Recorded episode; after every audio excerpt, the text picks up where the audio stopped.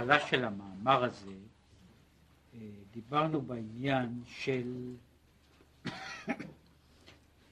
שתי הבנות של לבן, רחל ולאה, ודובר על העניין הזה שרחל ולאה שייכות ומתאימות לשתי מדרגות. רחל היא בחינה של, אף על פי, נאמר ככה, אף על פי שגם רחל וגם לאה, שתיהן שייכות לבחינת המלכות. שתיהן הן צורות שונות, אופנים שונים של העניין ושל המדרגה של מלכות האצילות ושל השכינה, אבל הן מבטאות שתי פנים. רחל היא בחינה של עולם הדיבור, עולם המעשה, ולאה היא בחינה של עולם המחשבה. ועכשיו דיברנו על העניין הזה, מדוע יעקב אוהב את רחל. משום שהתמצית של, התמצית, העניין, המטרה של יעקב היא בהיותו הקו, הקו האמצעי, המבריח מן הקצה אל הקצה, זה שמקשר את המעלה והמטה, המטרה שלו היא להביא את הדברים, להביא את הדברים במציאות העולם עד להתגלות הגמורה שלהם. ולכן ברחל יש התגלות. לאה, שהיא מדרגה מצד עצמה מדרגה גבוהה יותר, היא איננה מדרגה של התגלות, ולכן היא לא ההתגשמות של יעקב, ולכן יעקב מחפש דווקא את רחל, כן? בזמן שלאה היא כאילו מדרגה, מדרגה גבוהה יותר, אבל זאת לא המדרגה שבה מגשים יעקב את, ה, את המציאות שלו. וזה מה שדיברנו על הבעיה, יעקב, רחל, לאה, לבן, בכל, בכל המכלול הזה. ועכשיו אנחנו ממשיכים ב, בעניין של רחל ולאה בפרטים. יעקב הלך, אני קורא מה שקראנו כבר, ויעקב הלך לדרכו, זה בעמוד הימני, כן? ויעקב הלך לדרכו, כן? ומהו העניין הזה שהוא, שהוא, שהוא הלך לדרכו? להמשיך בחינת לובן העליון הנ"ל, למטה מטה ברחל בתו הקטנה דווקא, שהיא בחינת דיבור. אם כן לאה היא הבת הגדולה, בחינת מחשבה, שהיא בגדלות, רחל היא בחינת הבת הקטנה, בחינת הדיבור. אבל מטרתו של יעקב היא הרצייה הפנימית של מהות יעקב היא להגיע לידי התגלות דווקא במדרגת, במדרגת רחל. משום שרחל היא בחינת דיבור, או בבחינת עולם המעשה. לכן הייתה רחל עקרה. כי ההולדה מבחינת הדיבור, שהוא רוצה להוליד הולדה, הוויה חדשה, בבחינה של עולם הדיבור, הוא להיות הגילוי בבריאה יצירה עשייה. אבל להגיע למדרגה כזו שיהיה גילוי, גילוי חדש, בבחינה של עולם הבריאה יצירה עשייה, אי אפשר להיות הולדה וגילוי בהם, שהרי הנבראים הם נפרדים, ואי אפשר להתגלות להם בחינת לובן העליון הנ"ל. כן? כן. למעשה, כמו שהוא אומר, הניסיון או העבודה של, יע... של יעקב ברחל יוצרת את הפרדוקס. ההתגלות של יעקב, ההתגשמות של יעקב, ההשלמה של יעקב היא ברחל דווקא ולא בלאה. זו מבחינת ההגשמה שלו. אבל זאת לא רק הבעיה של הקשר האישי של יעקב ורחל, אלא יעקב רוצה לא רק לבנות המשכה, שהיא בחינת צירוף יעקב ורחל, אלא לעשות משהו למעבר לזה, והוא שרחל גם תוליד. זאת אומרת, הוא רוצה שרחל, שרחל תוליד, וההולדה פירושו, פירושה יצירת הוויה חדשה. יצירת הוויה שלא הייתה. יצירת הוויה שהיא מעבר למה שהיה קיים עכשיו. שהרי זוהי המהות של הולדה, כמו שהוא יגיד הלאה. זאת הרי המהות של הולדה, בתמצית, ההולדה שהיא מתחילה מהסיפור הראשון בתורה, קניתי איש את השם, ההולדה עומדת על צד מסוים שהוא צד של נס. בנייה חדשה, מציאות חדשה, דבר שלא היה לעולמי. זה, זה התמצית של ההולדה, ההולדה בעצם יצירה של מציאות שלא הייתה קיימת קודם. מציאות שלא הייתה קיימת, זוהי הנקודה של, של הולדה. כדי ש, ש, שרחל תלד, כלומר שבבחינה הזו, שבעולם הנפרד תיווצר הולדה חדשה שלא תהיה רק חזרה, המשך של מה שהיה קודם. זה למעשה, כאילו שאני מנסה לבנות דבר, אני מנסה לבנות דיבור שייצור משהו שלא היה קודם לכן במחשבה. אני מנסה לבנות מעשה שייצור דבר שלא היה קודם לכן בעולם אחר. זאת אומרת, זה, זה ניסיון לברוא בתוך, בתוך עולם מוס, מסודר, מוגדר ונפרד, לברוא בריאה חדשה. כן? ולכן היא הכרה אומרת, אילו, אם, אם להעמיד את זה כאילו בצורה מצחיקה, אם יעקב היה רוצה להוליד ולדות כלשהם, רק שיהיו לו ילדים, שיהיה מישהו שיגיד אחריו קדיש, אז אולי הוא היה יכול להוליד ילדים ככה, אבל הוא הרי רוצה להוליד בחינה של מדרגה שהיא צריכה להיות הוויה חדשה. עכשיו, ההוויה החדשה הזו היא ניסיון לאכוף לאכוף את, ה, את הטבע התחתון, לעשות דבר שאיננו בכוחו, איננו ביכולתו, איננו במהותו. אז הוא אומר ככה, ועכשיו הוא מסביר את זה קצת בסוגריים, את, ה, את הצד הזה. ומה שנתבאר לאל, דרחל נקראת עלמא דאיתגליה. הרי בחינת רחל היא עלמא דאיתגליה לעומת בחינת לאה שהיא עלמא דאיתקסיה. כן יוצא שרחל היא עלמא דאיתגליה, מדוע ברחל לא יכול להיווצר? אז הוא חוזר, מכל מקום, להיות הגילוי על דרך בחינת לידה הוא קשה ביותר. עכשיו הוא אומר, ויש חילוק גדול בין שערי השפעות לבחינת לידה שהוא גילוי עליון יותר. כן, הוא אומר, השפעה אחרת היא השפעה שמבחינתה רחל מסוגלת יותר. אבל לידה היא גילוי שהוא למעלה משאר ההתגלויות. זאת אומרת, יש גילוי, לכן יש התיאור שמופיע בדברי חז"ל, שיש שלושה מפתחות שנמצאים רק בידו של הקדוש ברוך הוא, ואחד מהם הוא המפתח של יולדות. שהוא רוצה לומר שהעניין הזה של לידה הוא סוג של, של פלא, פלא הבריאה החדשה. הפלא הזה נמצא, הוא פלא של מעלה. ולכן הוא אומר, כשרוצים שתיווצר חוויה חדשה בבחינת לידה, לא בבחינת המשעה, המשכה, לא בבחינת העתקה, אלא בבחינה של הולדה.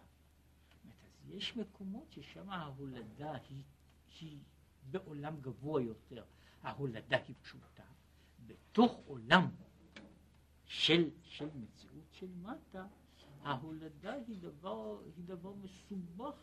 זאת אומרת, יש, יש, יש הבעיה הזו, שהיא קיימת אגב בהרבה מאוד תחומים, אם הייתי מעביר אותה, שוב, מתרגם אותה למציאות אחרת, יש, יש אנשים שהם מה שקוראים לזה בעלי מלאכה טובים. הם אנשים שיכולים לבטא את עצמם בעלמא דאיתגליה. אנשים דאיתגליה. בן אדם שיכול לבטא את עצמו, לבטא את המהות שלו, להסביר את עצמו, ליצור, ליצור, ליצור מצבים. ולייצב אותם בתוך המציאות.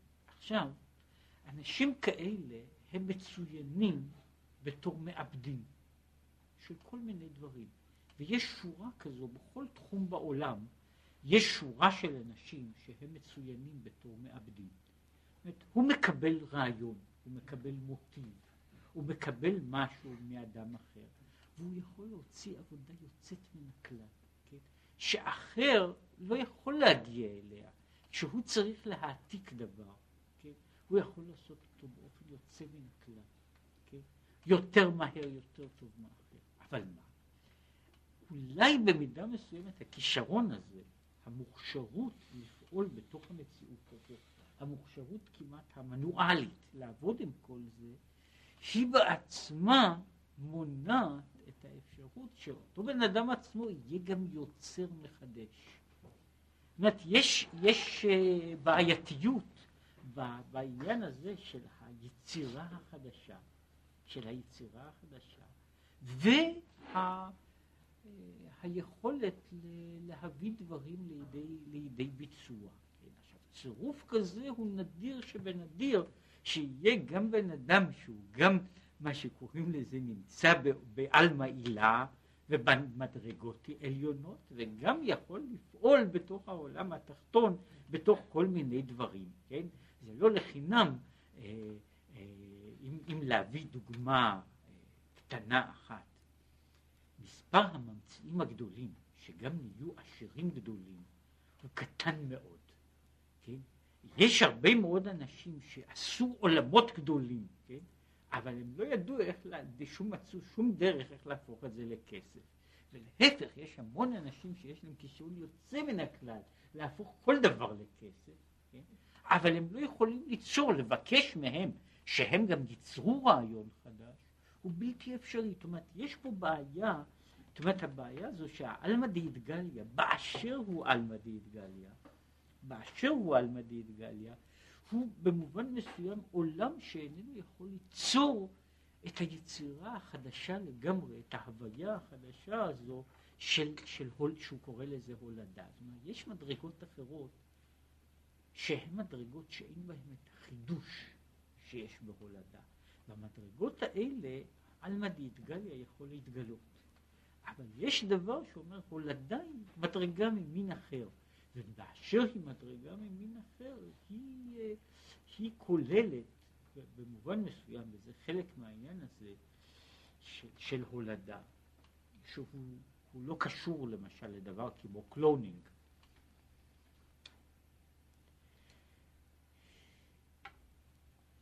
בהולדה, לכאורה, יש אנחנו יודעים את כל המרכיבים. יודעים את המרכיבים, ותמיד יש הפתעות. תמיד יש הפתעות מתוך המרכיבים הללו. עכשיו מדוע? מפני שבעצם התהליך של הלידה יוצר מין לא רק צירוף חדש, אלא הפתעה. זה שיש הפתעה זה חלק מהעניין הזה, מהמהות המיוחדת של הולדה. לכן אומר רחל הייתה הכרה, משום שלהוליד מדרגה כזו, זו מדרגה שהיא בעצם היא קשה מאוד. הוא לא אומר שהיא בלתי אפשרית, שהרי בסופו של דבר, הרי רחל יולדת, והיא יולדת ליעקב את הבן שהוא במובן מסוים גם כן הצירוף, שהוא האישית הגדול שבבניו, זאת אומרת המוצלח שבבניו, וגם האיש הוא הכי, הכי פרקטי מבין הבנים שלו. זאת אומרת, זה הבן שלו שיכול, שיכול לעבור גם למעלה וגם למטה. אבל זה עניין, זה דורש את כל העניין המשבר של, זאת אומרת, רחל היא בעצם, היא בעצם הכרה. עכשיו, אה, אה, או כמו שהוא קורא לזה, שהיא הדו המשמעות של עקרת הבית. יש עקרת הבית, שהיא גם העיקר של הבית וגם העקרה של הבית, ויש מהצד השני אם הבנים. אבל לאה, שהיא המחשבה, היא ילדה שישה בנים,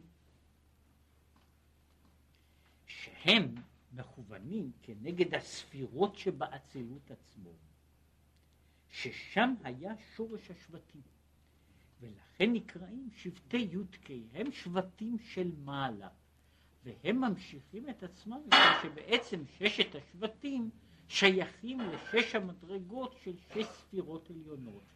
אבל הוא אומר, מכיוון שרחל היא עולם עליון, היא יכולה להוליד, היא יכולה למשוך את, המשיך, את המשכה הזו ממהויות מהויות הללו. והוא מדבר על הבנים. יהודה, למשל, הפעם אודה.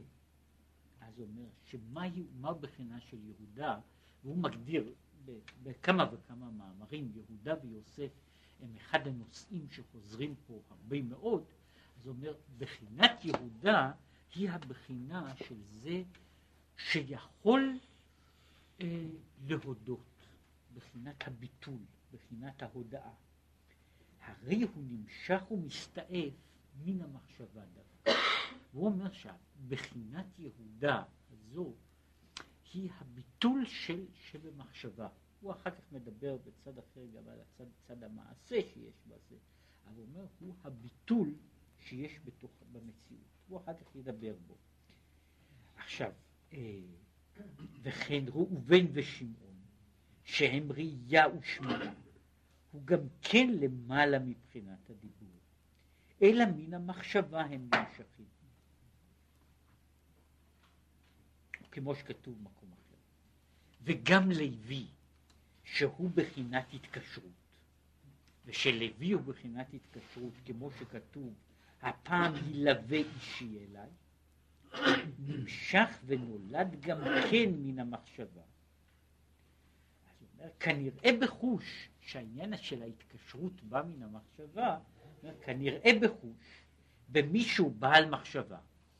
אם הוא עכשיו אומר בעל מחשבות, זה שבן אדם, אה, זה אגב הביטוי המדויק בלשון של חז"ל, שמדברים על בעל מחשבות, בעל מחשבות זה בן אדם שהוא שקוע בתוך המחשבות שלו. שהוא שקוע בתוך המחשבה ואין לו, הוא לא שם לב, ולכן מישהו בעל מחשבה שאינו מרגיש כלל בעסקים החולפים לפניו, מחמת גודל ההתקשרות שיש לו במחשבה. זאת אומרת, בן אדם חושב על איזה דבר, והוא לא יודע מה מתרחש מסביבו. מה מדוע? מפני שזו מדרגה, המדרגה הזו של התקשרות היא שייכת למחשבה, או כמו שהוא מביא, אז הוא אומר, כמו שכתוב במדרש, בעובדה דרבי חייא רבא, כן, שהוא פשוט לא ידע, אנשים, בן אדם עובר לידו והוא לא יודע, הוא אומר, יבוא עליי אם ראיתי. באמת, מישהו התאונן למה הוא לא בא, הוא לא כיבד אותו, לא עמד לכבודו. אומר, יש לי כל הרצון הטוב, הייתי שקוע במחשבה ולא ראיתי. עכשיו, יש דברים כאלה, וזה קורה, שבן אדם שקוע במחשבה ואיננו רואה ואיננו שומע והוא נמצא במציאות. ו, וכן גבי רבא, שכתוב שהיה מעיין בשמעתי, כשהוא היה, כשהוא היה מעיין באיזה דבר, אז הוא היה שותת דם. היה, הוא היה, אה, היה לוחץ את עצמו עד שהיה שותת ממנו דם, והוא לא היה מרגיש ש, שנוזל דם ממנו. כן? מדוע? מפני שהוא אומר שבן אדם שקוע בדבקות במחשבה, אז הוא, אה, החושים לא פועלים. והוא אגב, אגב, פה נכנס בדרך אגב, ולכן מלוי יצא ממנו משה, שהיה כבד פה וכבד לשון. עכשיו הוא מסביר שיש איזה, הלאה בספר שמות יש איזה הסבר יותר רחב, על משה שהיה כבד פה וכבד לשון. זאת אומרת ככה, דהיינו, שלגודל התקשרותו בקדוש ברוך הוא, בבחינת ביטוי, בבחינה של שהוא, כמו שהוא מגדיר, ואנחנו מה? אנחנו שום דבר. לא משום שהוא היה כל כך קשור למעלה, לא היה יכול להיות משפיע שהוא בחינת הדיבור. אומר, מה זה כבד פה וכבד לשון? כבד פה וכבד לשון. הוא אומר, הוא כבד פה וכבד לשון לא מפני שהוא לא יכול לדבר, אלא מפני שהוא, זאת לדבר, הכושר הזה של לדבר הוא הכושר להיות, זאת אומרת, להיות קשור עם עולם של מטה, מה שהוא דיבר קודם על אותה בחינה של עולם הדיבור. ומשה היה במדרגה כזו שלא היה יכול לבנות קשר עם העולם שלמטה. זאת אומרת, הוא היה כבד פה, הוא, הוא לא מבין את העולם הזה, הוא לא יכול לדבר איתו. הוא מגמגם לגבי העולם הזה, לא משום שהוא לא, הוא לא שייך. הדיבורים האלה לא שייכים אליו. הוא מדבר כאילו באופן שבו הוא חי, איננו ניתן להתפרט לדיבור, ולכן הוא אומר, הוא מגמגם לא מפני שיש לו מום בשפתיים, הוא מגמגם מפני שהוא נמצא בעולם אחר, והוא לא יכול, לא יכול לדבר, כמו שאגב, זה שוב, לעשות סוגריים לסוגריים. העניין הזה שמופיע בהרבה מאוד מקומות, גם בספרי חסידות, על התהליך של אה, מתי בן אדם מפסיק לדבר. זה פשוט שיש מדרגות שבהן בן אדם נמצא בדרגה של התרגשות יותר גבוהה, שהוא בא ומפסיק לדבר, או שהוא מתחיל לגמגם. וכשמישהו מדבר כל הזמן, כן, והוא יכול לדבר ואיננו מגמגם, אז זה אולי סימן שהוא איננו שייך ל... ל... להתקשרות של מעלה, אחרת הוא לא היה מדבר כל כך יפה. כן, זאת אומרת, היכולת הזו לבנות קשר למטה, לבנות קשר למטה, היא בנויה על זה שאני יוצר ניתוק עם המעלה. ולכן יש בכל מיני ספרים, יש מה, ש, מה שקוראים לו, כמעט יש לזה ביטוי, הגמגום המיסטי. שיש, שבן אדם נכנס לאיזשהו נושא, והוא כותב או מדבר, והכתיבה שלו מתחילה כאילו להתבלבל, או הדיבור שלו מתחיל, הוא מתחיל לגמגם. הוא נעשה כבד פה וכבד לשון, לא משום שאין לו כישרון ביטוי, אלא משום שהוא עכשיו מתקשר באיזה דבר של מעלה, ואז זה פוגם ביכולת הדיבור של מטה, וזה רואים בהרבה מאוד, גם, גם בספרים, אפשר לראות את זה לפעמים, ספרים שכתב אותם המחבר, המחבר בעצמו, יש ספרים שבהם אפשר לראות איך שהוא נכנס באמת להתרגשות, והוא, והמשפטים, וה, המילים, הצירופים נעשים מגומגמים בגלל, ה, בגלל ההתרגשות הזאת. כן? אז מה שהוא מדבר, זה אומר, זה בחינת לוי שהוא בחינת התקשרות, שהוא, זה הוא העיר על משה שהוא הוא כאילו ההשלמה, האידיאל של בחינה זו של לוי. עכשיו הוא מאיר, שוב, באופן אחד הוא אומר ככה,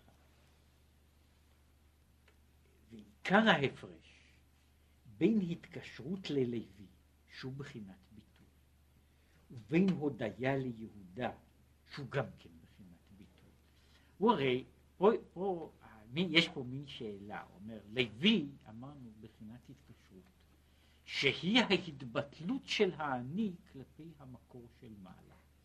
אמרנו שיהודה הוא גם כן אותה בחינה של התבטלות. עכשיו, מה ההבדל ביניהם? והוא מסביר. כי יהודה הוא בחינת הביטול בגילוי. הוא אצלו ההתבטלות מתגלה כלפי חוץ. כעניין מודים אנחנו לך. ומה עושים כשאומרים מודים אנחנו לך? אז משתחווים, שקורע הוא משתחווה.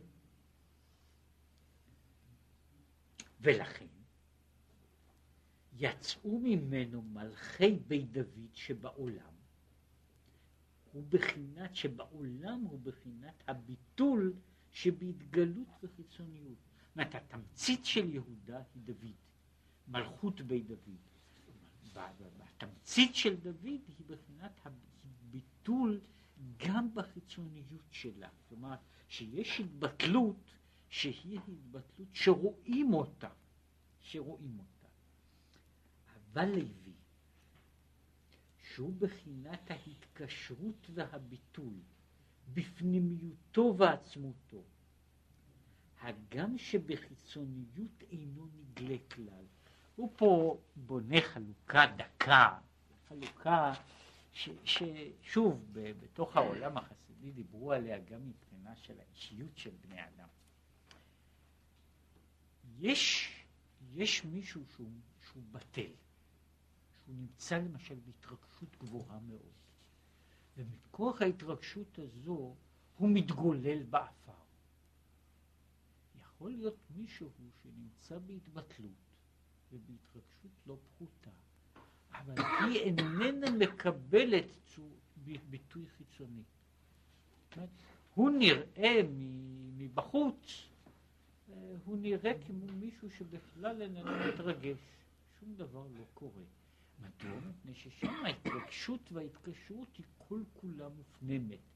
בבחינת יהודה, יהודה יכול את הביטול שלו להביא לידי התגשמות למטה, שזהו העניין של, של מלכות בית דוד, זהו העניין של בית המקדש, זאת אומרת של ההגשמה, שזוהי מעלה, הוא מדבר עליה במאמר אחר, באותו, באותו, באותו, בפרשה הזו, בפרשות אחרות, הוא מדבר הרבה על בחינה, על, על העניין של יהודה, כן, ועל בחינת הביטול של יהודה ועל הבחינה הזו שיהודה מצליח להביא את הדברים לידי הגשמה.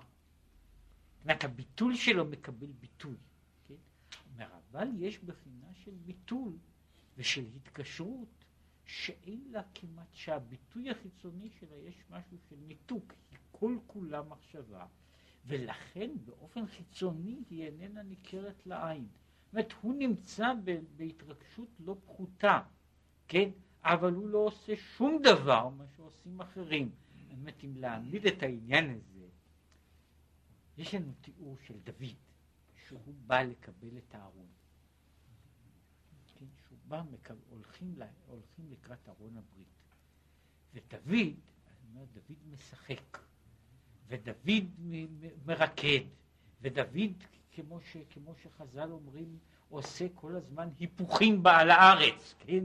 כן, הוא עושה היפוכים, וזה בוודאי, ודאי לא מוצא חן בעיני אשתו, כמו שמפורש במקרא, כן? אבל, אבל באמת, זה, זה כל העניין הזה. מדוע? מפני שזהו דוד. דוד הוא מלך ישראל, ושם זה מופיע באופן מאוד, מאוד מעניין, הצד הזה, כן? הוויכוח, דוד ומיכל, זה נאה ככה, סתם בן אדם לא עושה, לא מתנהג ככה, אבל מלך ישראל כן? מלך ישראל נגלה בעיני אמהות שפחותיו. כן? והוא אומר שבגלל זה בחר אותי הקדוש ברוך הוא מכל בית אביך. כן? זאת אומרת, אז הוא מעמיד את, ה, את העניין הזה. זאת אומרת, דוד הוא בן אדם שיכול להיות מלך ישראל, אבל הוא יכול לבוא לעניין הזה שהוא עכשיו מתבטל, שהוא נהיה כאחד הליצנים שמרקדים, שמרקדים שם, ולא לא אכפת לו. עכשיו אני רק אומר את זה על דרך הדימוי. מישהו יכול לתאר לעצמו את משה רבינו עושה את זה? ומדוע? מפני שלא מפני שמשה רבינו יש לו פחות דבקות, אלא להפך, הדבקות של משה רבינו היא כזו שאין לה ביטוי חיצוני. שכל העניין של התבטאות חיצונית איננו שייך במה, במהות שלו, כן? ומשה רבינו נשאר עומד, כן? ושהוא בטל עוד יותר, אז הוא נשאר עוד יותר עומד. וההבדל הזה, היחס הזה, זה אומר, זה בחינה זו שאומר שהוא בבחינה, הוא כעניין, ביטול של צבא השמיים לך משתחווים. שבהשתחוואה של המלאכים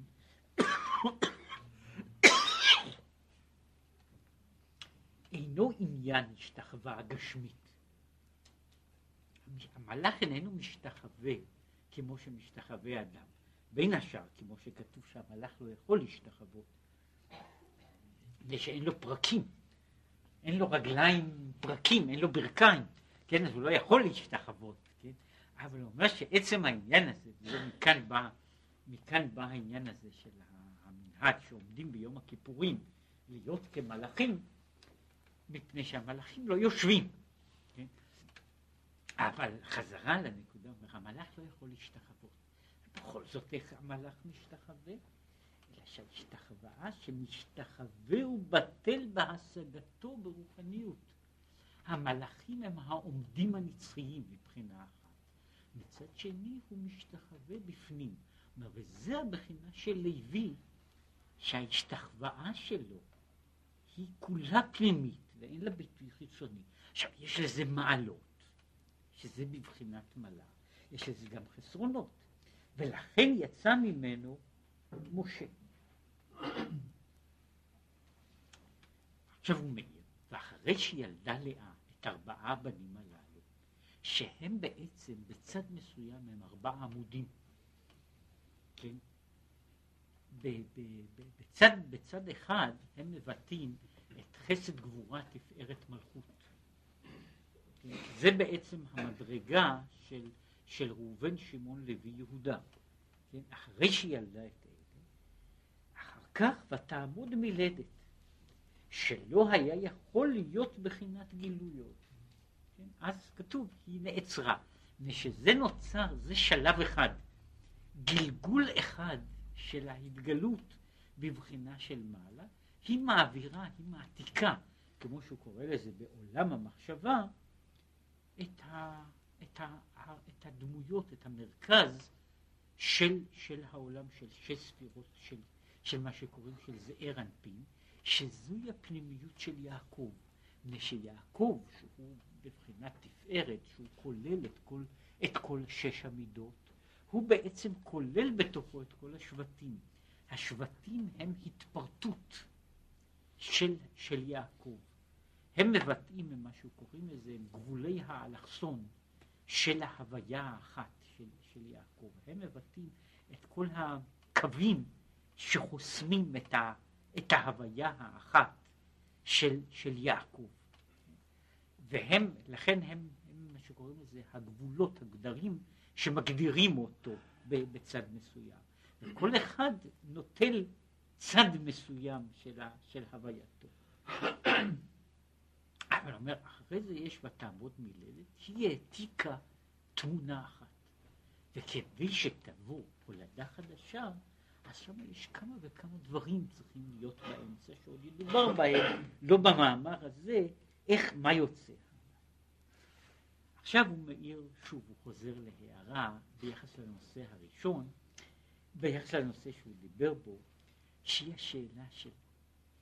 למעשה יוצא שהמאמר שלנו עוסק פה ב, ב, בשני נושאים פנימיים, מעבר ל, ל, לסיפור. עולם המחשבה ועולם הדיבור. ואחר כך באופן פרטי יהודה, ו, יהודה ולוי. והוא קצת מדבר, זאת אומרת, יש הבעיה של היחס בין העולמות, הרוחני והחומרי. העולם הזה הוא בעצם הבעיה המתמדת כאן. ועיין מה שכתוב על פסוק, טובה הארץ מאוד מאוד. שם יש הרי דבר שהוא מדבר ב, ב, בלקוטי תורה, יש מאמר גדול על המרגלים חוזרים מן הארץ והם מוציאים את דיבת הארץ רעה. לעומת זאת, אה, שניים אומרים שטובה, טובה הארץ מאוד מאוד. ועכשיו הוא אומר, מה הבעיה? מה, ה, מה הדיון הפנימי באמצע שם? אומר כך, בעניין דור המדבר, דור המדבר היה מבחינת לאה עולם המחשבה. והם טענו למה צריכים לרד בבחינת עולם הדיבור שהוא בבחינת מלכות, ארץ תתאה, לקיים המצוות בדיבור ובמעשה. הלא זה אפשר לקיים גם על ידי התורה ומצוות ברוחניות, דהיינו על ידי המחשבה. זאת אומרת, הוא מסביר שהמרגלים, שהם ביטאו את הציבור, הם ביטאו את רוב הציבור, המרגלים לא היו אנשים פחותים, אלא כמו שכתוב בתורה, היו ראשי אלפי ישראל. ומה הם רצו? מדוע, מה יש להם נגד ארץ ישראל? הם אומרים, ואגב, חז"ל אומרים שהמרגלים אמרו אמת. והוויכוח היה, המרגלים טענו, אנחנו נמצאים במדבר. איך אנחנו חיים? אנחנו חיים חיים מרוכזים. במרכז של החיים שלנו נמצא המשכן, ארון הברית. אנחנו כולנו חיים בתור שומרי המשכן. אנחנו אוכלים לחם שמיים. ואנחנו נמצאים באווירה, אין לנו שום עסק עם בעיות העולם הזה. לא עם מלחמה, לא עם שלום, לא עם שום דבר אחר. אין לנו בעיה, אנחנו לא צריכים להתעסק בשום דבר מלוכלך. לא צריכים להתעסק בבעיות מוניציפליות ולא בבעיות ביוב, כן? לא בבעיות פוליטיות. אנחנו יושבים במדבר, זה מקום סטרילי, בעצם. כן? אני לא צריך, ל... אבל באופן פנימי אנחנו מתעסקים, אנחנו יכולים לקיים את התורה, אבל לקיים את כל כולה ברוחניות. מפני שאנחנו חיים בקיום, כמה שיכול להיות בקיום רוחני. כן? ולכן הם אומרים, לרדת לארץ ישראל זאת ארץ אוכלת יושביה. כשאתם תגיעו לארץ ישראל אז זה לא יישאר, הרוחניות של המדבר לא תישאר לכם. ובזה, כמו שאומרים, כמו שאמרתי מה שאמרו חז"ל, הם צדקו מאה אחוז. זאת אומרת, אי אפשר. הכניסה אל הארץ פירושה שינוי דרסטי בתוך, בתוך המהות הרוחנית, כן? הבעיה הזו כמובן היא קיימת היום וגם היום אה, בכל דור, אבל היא אותה בעיה, הבעיה הזו היא הבעיה שהאינטלקטואלים היהודים, יש, יש, יש כאלה, יותר בחוץ לארץ מאשר בארץ, וזה גם טבעי שיש שם יותר אינטלקטואלים, כן?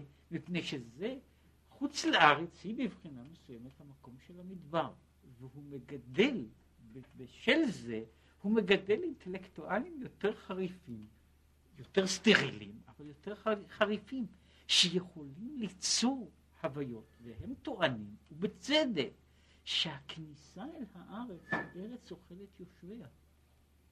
כן? עכשיו, הוא אומר, זה צד אחד, שהוא נכון, זאת אומרת, אומר, מה שאמרו המרגלים היה אמת, הם נעקרו מן העולם לא על שקר, אלא על אמת. כן? הם דיברו מה שקוראים לזה לשון הרע, שהוא לא שקר אלא אמת. הוא אמת שלא צריכים להגיד, כן? עכשיו אומר לעומת זאת, סוף סוף הסיכום הוא של, אומר הרי הסיכום והרי המאמר מתחיל שטובה הארץ מאוד מאוד. אז אומר והוא ממשיך פה. אך באמת היו בטעות גדול. ועל ידי דיבור ומעשה דווקא נמשך גילוי אור אין סוף ברוך הוא ביתר שאת לאין קץ, כי נעוץ סופם בתחילתם. הוא אומר, יש סוד האינסוף הוא דווקא בתוך העולם החומרי. סוד האינסוף הוא דווקא בתוך החומר. הכניסה אל החומר היא מצד אחד ירידה, אבל מן הצד השני היא מדרגה יותר גבוהה מאשר העיסוק ברוחנית. והכניסה אל החומר היא, במילים אחרות, היא ההידבקות או הדרך להידבק בבחינת אור אינסוף ממש. נעוץ סופם בתחילתם. ולכן משה רבינו עליו השלום התפלל כמו שכתוב 515 תפילות כמניין ואת חנן להיכנס בארץ. כן? ולמה הוא רוצה להיכנס בארץ? מפני שהוא יודע, למרות שהוא גדול שבכולם, וההשגות הרוחניות שלו הן בוודאי יותר גבוהות מאשר של כל בני דור המדבר.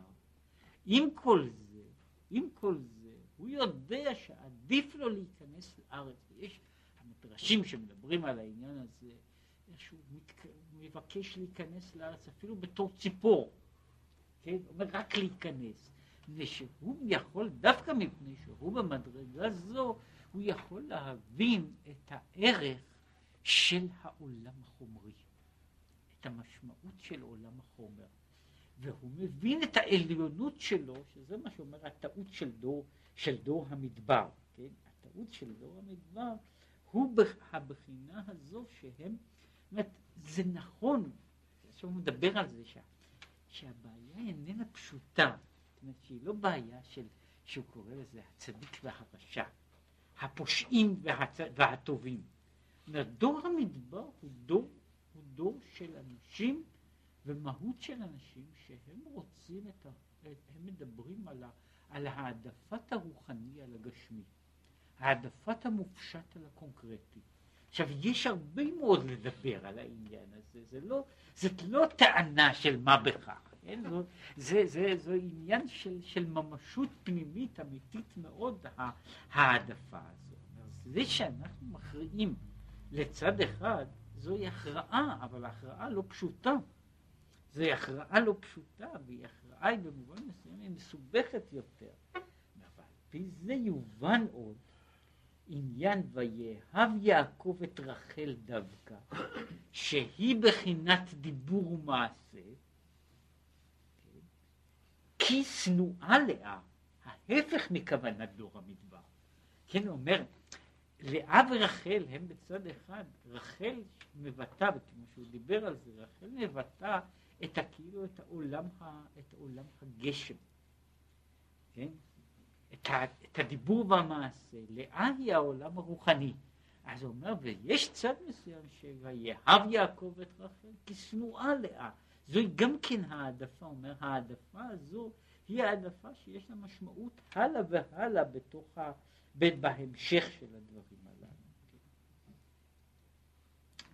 עכשיו, פה הוא גומר את, ה, את העניין הזה בצד אחר. ואומנם צריך ביאור, מה שאמרה לאה, מה שאמרה לאה, הפעם ילווה אישי אליי דווקא. זאת לאה הרי, יש פה כאילו המאבק, המאבק בין רחל ולאה, הוא כאילו מקבל עכשיו משמעות במובן מסוים גם קוסמית וגם משמעות אנושית. הוא המאבק איפה הולך האדם, איפה הולך האני. הוא הולך לעולם המחשבה או לעולם הדיבור, לעולם המחשבה או לעולם המעשה. זה המאבק כאילו בין רחל ולאה. ולאה נאבקת על ידי זה שהיא בכל פעם יוצרת יצירה חדשה. הנה ראובן, הנה שמעון, הנה לוי, כן? זאת אומרת, הפעם ילווה אישי אליי. זאת אומרת, יוצא, היא מושכת אותו אליו. אז הוא אומר, בוודאי לא עלה על דעתה לאפוקה מבחינת דיבור ומעשה. זאת אומרת, האם היא רוצה להוציא מהבחינה הזו של דיבור ומעשה, היא רוצה לשבור את הבחינה הזו? האם היא רוצה כאילו, ל... במובן הזה היא רוצה ל... ל... להפוך, להילחם נגד, נגד המהות של, של, של רחל? אז אומר, אלא העניין, כי באמת צריכות להיות שתי הבחינות, מחשבה וגם דיבור ומעשה. דהה בלא הלא סגי. זה בלא זה זה לא מספיק. זאת אומרת, אין פתרון. זאת אומרת, זה שיעקב יש לו שתי נשים, אומרת, זה בעצם, זה בעצם, זה לא מקרה. אלא זה, זה, ה, זה, זה, כך צריך להיות. כך צריך להיות.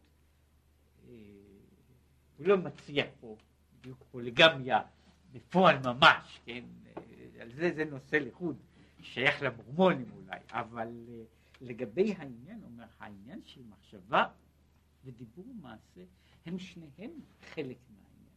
וכבעיין מה שכתוב במקום אחר בעניין, שהוא מדבר שם על ה... שיש אותו ביטוי, אותה בעיה בעצמה, מקבלת שוב צורה קוסמית, שהוא אומר שבאחרית הימים יש מלחמה בין הלוויתן ושור הבר.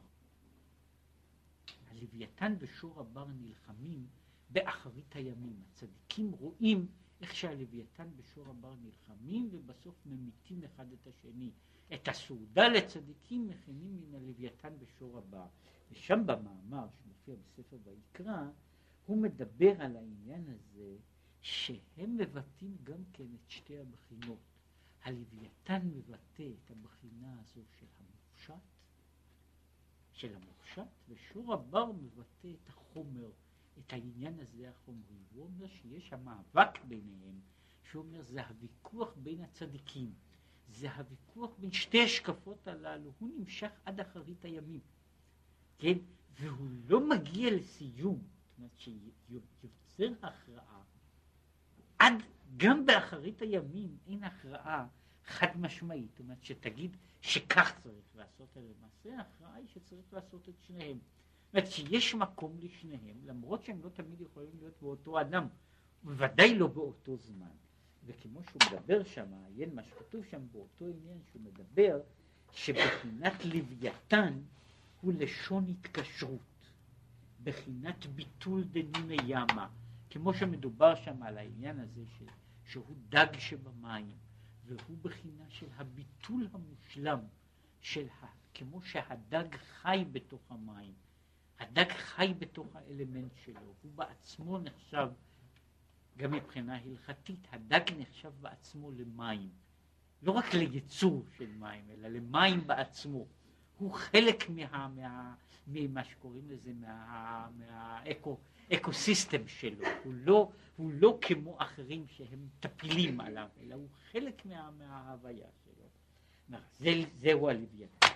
כמו הפעם ילווה אישי אליי, שזהו הלוויתן, כן? בהיקף, בהיקף הגדול. עכשיו, ולאה רצתה שיהיה העיקר על ידי בחינה זו. אומרת, השאלה, המאבק זה שהשאלה היא לא את מי לבטל, אם לבטל את, רח, את לאה. השאלה הייתה בעצם מי היא האישה העיקרית, מי היא עקרת הבית, האם זו רחל או לאה, ולאה רוצה למשוך, נקרא לזה לצד של הקונטמפלציה, לצד של המחשבה.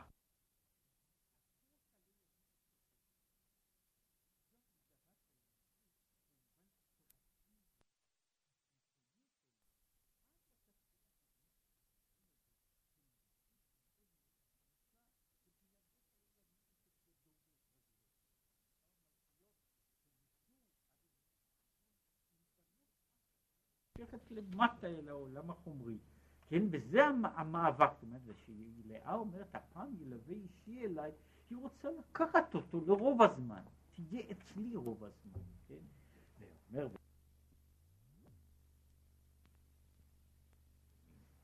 שהיו שוהים תשע שעות בכל יום בתפילה. ככה כתוב בגמרא שחסידים הראשונים היו שוהים בתפילה תשע שעות. כן, כל תפילה הייתה נמשכת, היא וההכנה לפני ואחרי הייתה שלוש שעות. אז ככה הם היו מתפללים תשע שעות בכל יום, כן, שזה בתפילה, שהוא כעניין ביטול והתקשרות הנ"ל למחשבה, ושזה מה שהוא קורא לזה, זה תפילה. זאת אומרת, הם היו, החסידים הראשונים היו לפי זה מוצאים את רוב הזמן שלהם בתפילה, שהיא לא שום דבר זה התקשרות עם הקדוש ברוך הוא, זה הפעם ילווה אישי אליי. וכמו שאומרים חז"ל, אומר, מתי הייתה תורתה נעשית? מתי הייתה מלאכתה נעשית? אם בן אדם לומד תשע שעות, אם מתפלל תשע שעות ביום, מתי יש לו זמן ללמוד? מתי יש לו זמן לעבוד? כן? שהוא צריך לעשות את שניהם.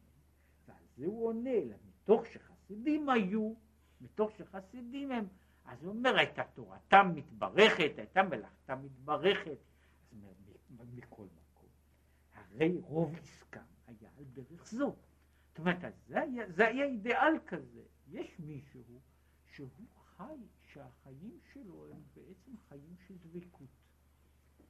הוא מקדיש את השאריות של הזמן לעולם הדיבור, לדבר בדברי תורה, ולעולם המעשה, לעסוק בעבודה.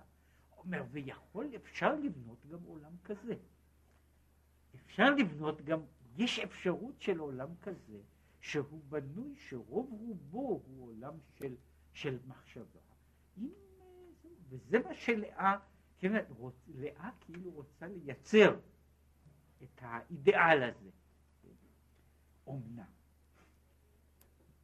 יעקב ידע שזה אי אפשר רק לבני עלייה שהם מועטים.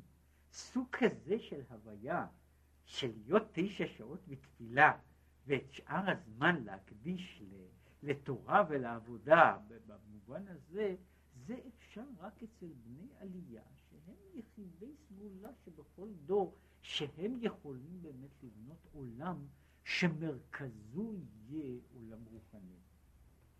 כן? אבל כל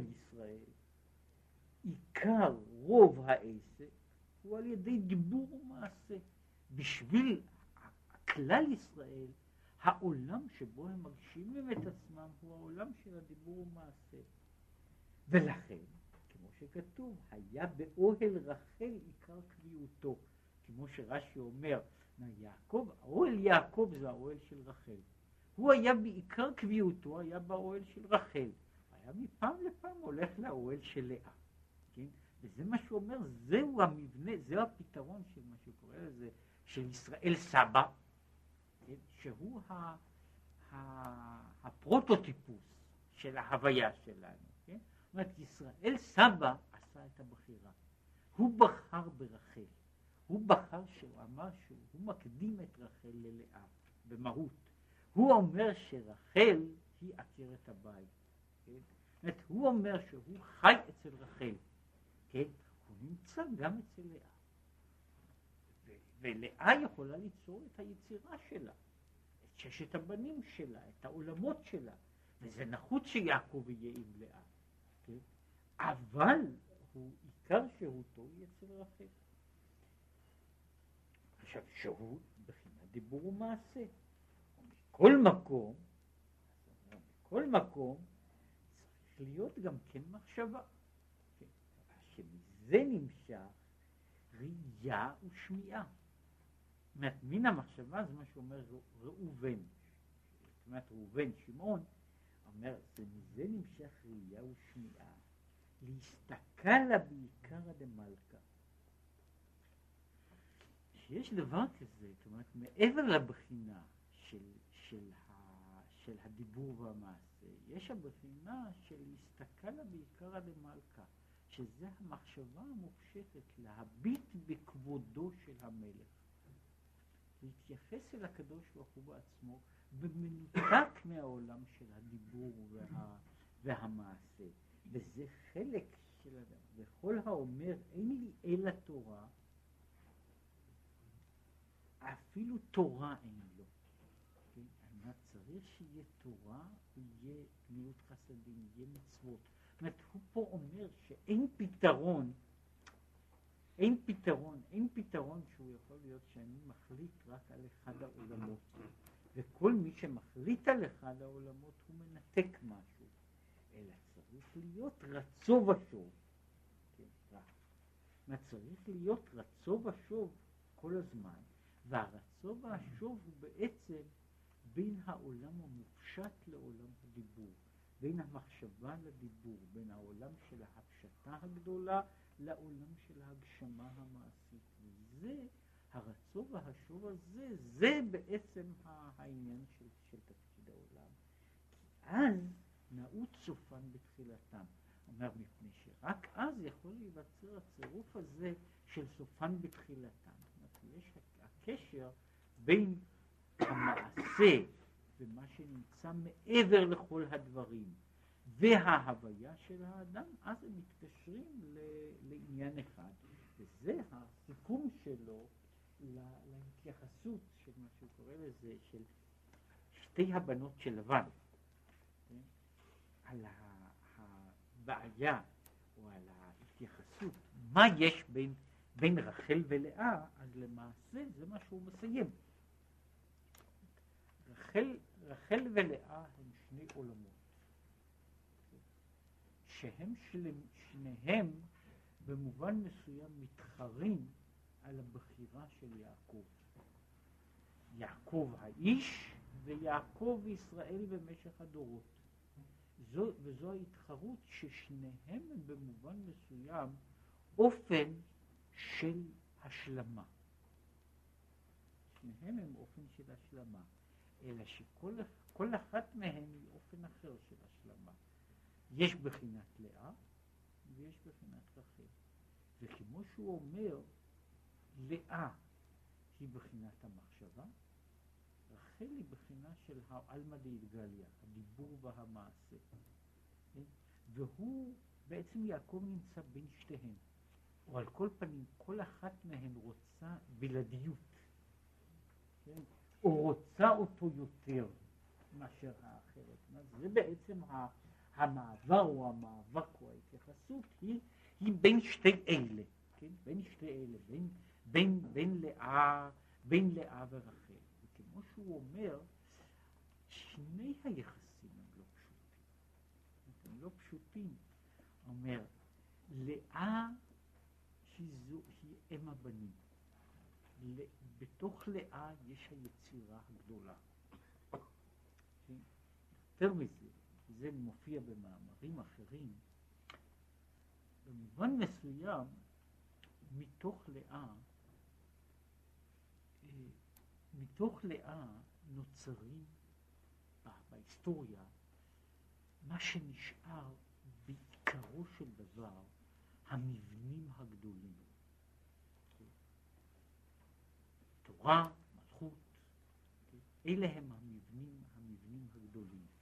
יש צד אחד, ויש, זה מופיע במאמר יפה מאוד על, שהוא מדבר, שיש בו הדיון, ההתדיינות בין דוד ויונתן. דוד ויונתן מבטאים בצד אחד את שני, אותו דבר, זאת אומרת, בכמה מאמרים, וגם פה הלאה, בהמשך, אומרת, של המאמרים פה, הוויכוח בין, אה, בין אה, רחל ולאה, הוא, הוא מקבל צדדים אחרים, לגמרי אחרים, אבל הוא נמשך ביחס בין, בין יהודה ויוסף. והם שוב נפגשים ומתנגשים. והפגישה הזו, שהיא לפעמים פגישה ידידותית, הם מופיעים למשל בפתרון אחד. למשל, וזה, זה, זו דוגמה מהותית, בתוך ה... בזמן ש, שמגיעים המרגלים, שמופיעים פה בתמונה, יש נציגים של שני שבטים שהם אומרים שטובה הארץ מאוד מאוד, והם יהודה, הנציג של יהודה, כלב בן יפונה, והנציג של אפרים, יהושע בן נון. כן, אז הם מופיעים שוב יחד. כן? והם מופיעים יחד בעוד פגישות שונות, כולל, זאת יש פגישות של איבה. עץ אפרים ועץ יהודה, עץ יוסף ועץ יהודה. אז יש פגישות של התנגשות, יש פגישות של, של קרבה. דוד ויונתן זה כמעט, אפשר לקרוא לזה פגישה של האידיאלים, של שתי הדמויות המושלמות של יהודה ושל יוסף. מפני שכל אחד מהם, שהם אנשים שהם צריכים להיות בערך בני אותו גיל, בני אותו עניין, הם, הם נפגשים ויש ביניהם אהבה גדולה, משום שבצד אחד הם גם משלימים אחד את השני. דוד ויונתן משלימים אחד את השני. ואחד מה, מהעניינים שיש צד נראה שבו יהונתן הוא דמות יותר, יותר שלמה מאשר דוד. בדוד יש, דוד כאדם, כמו שמתואר, הוא מלא חורים. יש כל מיני פרימות. על יונתן, אחד הגיבורים הבודדים בכל התנ"ך, שאין עליו שום דבר של גנאי. כן? הוא מופיע כל הזמן בהוויה כמעט מושלמת. אבל יחד עם זה, יונתן בעצמו, בפגישה האחרונה שלהם, הם נפגשים, במובן מסוים הפגישה שלהם מזכירה את הפגישה של יוסף ויהודה. הבן של יוסף, של בנימין, שהוא אותו, אותו ענף, הוא מופיע בתור בן מלך, והשני מבטא את ההמון, כן, את, את הצד שכנגד. זו, זו פגישה שלהם. הסיכום של יונתן הוא, אתה תהיה מלך ואני אהיה לך למשנה. עכשיו העניין הזה ההכרעה הזו, הסיכום הזה, הוא סיכום של, של, שיונתן עושה למעשה לכל העניין הזה של יוסף מול יהודה. הוא עושה, הוא למעשה טוען ועל זה יש שוב, הוא טוען ש, שיוסף איננו יכול להיות, איננו יכול להיות שיוסף הוא, הוא תופעה של פאר, אבל הוא לא תופעה של נצח. הנצח זו ירושלים, כן? הוא תופעה של פאר ולא של נצח, וזה אגב חוזר, זה, הרי הסיפור הזה לא נגמר.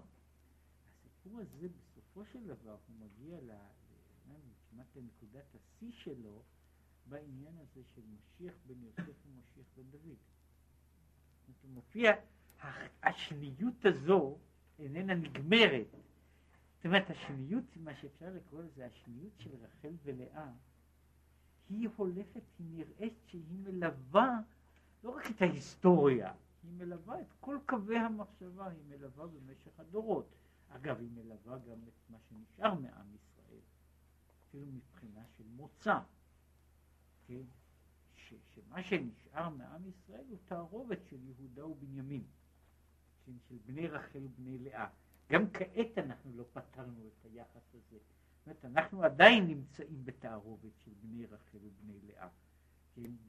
בשני, בשני הדברים הללו. זאת אומרת, זה, השאלה הזו, ההיסטוריה, נאמר ככה, לא פתרה את השאלה של העדפה של רחל ולאה, אנחנו ממשיכים בשניות הזו עד היום. זאת אומרת, השניות של, של, של רחל ולאה היא נמשכת. אנחנו כולנו איזה שהם תערובות של, ה, של, ה, של הדבר הזה, וזה חלק ממה ש, שהולך במשך הדורות, עד משיח בן יוסף ומשיח בן דוד, שהם הנקודה האחרונה שבו השניות הזו עדיין קיימת, כן? עדיין קיימת, הדבר הזה, השאלה לא נפתרה, לא נפתרת עד הסוף. מה שהיה לנו פה היה הצדדים של העניין הזה, כן? הצדדים, מצד אחד העקרות של רחל, שבשבילה הולדה זה נס גמור. בשביל לאה ההולדה היא דרך הטבע כמעט. בשביל רחל ההולדה היא מין נס. וזה היתרון של לאה. זאת אומרת, היתרון של לאה, היצירתיות שלה, כאילו. אומרת, לאה היא, היא זו. ורחל, ועכשיו הצד האחר, שהוא הצד, הבחירה המתמדת הזו, כן, ברחל במקום לאה, ב, ב, נקרא לזה, ב, בעולם, ה, ב, בביטוי החומרי במקום הביטוי הרוחני. כן? הוא גם כן הכרעה, ושהוא אומר שההכרעה הזו חוזרת שוב. הבעייתיות הזו שוב חוזרת במשך הדורות. רחל ולאה, והן שתיהן נאבקות על, לא, לא תמיד על יעקב, אז הן נאבקות על בית יעקב, על בית ישראל. זאת המאבק הזה נמשך, והוא אומר, יש, יש הכרעה, ההכרעה של יעקב היא בעצם ההכרעה של כל הדורות. כן? למעשה ההכרעה, ההכרעה של ההיסטוריה, חוזרת שוב ושוב. היא מכריעה לצד הזה של רחל, רחל, כלומר, רחל עם, עם הבעיות שלה, כן? על לאה עם המעלות שלה. כן? אלא ש... שוב, הסיכום האחרון, ההצמדה האחרונה שהיא קשורה לזה, היא בסוף אומר, בסופו של דבר, אומר, יש פה העדפה. ויאהב את רחל, כשנואה לאה, אתה יאהבני אישי, אז זה כל הזמן, אתה יאהבני אישי, כל, ה, כל המאבק הזה. אבל בסופו של דבר, בסופו של דבר, המאבק הזה לא נגמר. יש פה העדפה, אבל אין פה, אין פה סיכום. אין פה סיכום שלם של, ה, של, ה, של העניין הזה. אם הייתי אומר, אפילו מבחינת של יעקב, מבחינת ההיסטוריה, כשיעקב, שבמשך חייו הוא מעדיף להיות עם רחל. בסופו של דבר, כשהוא מת, הוא קבור עם לאה. כן? זאת אומרת, הוא, זה חוזר, לא חוזר שוב הפרדוקס הזה, כן? שיעקב, שיעקב שמה, ויעקב עושה את זה בתודעה, כן?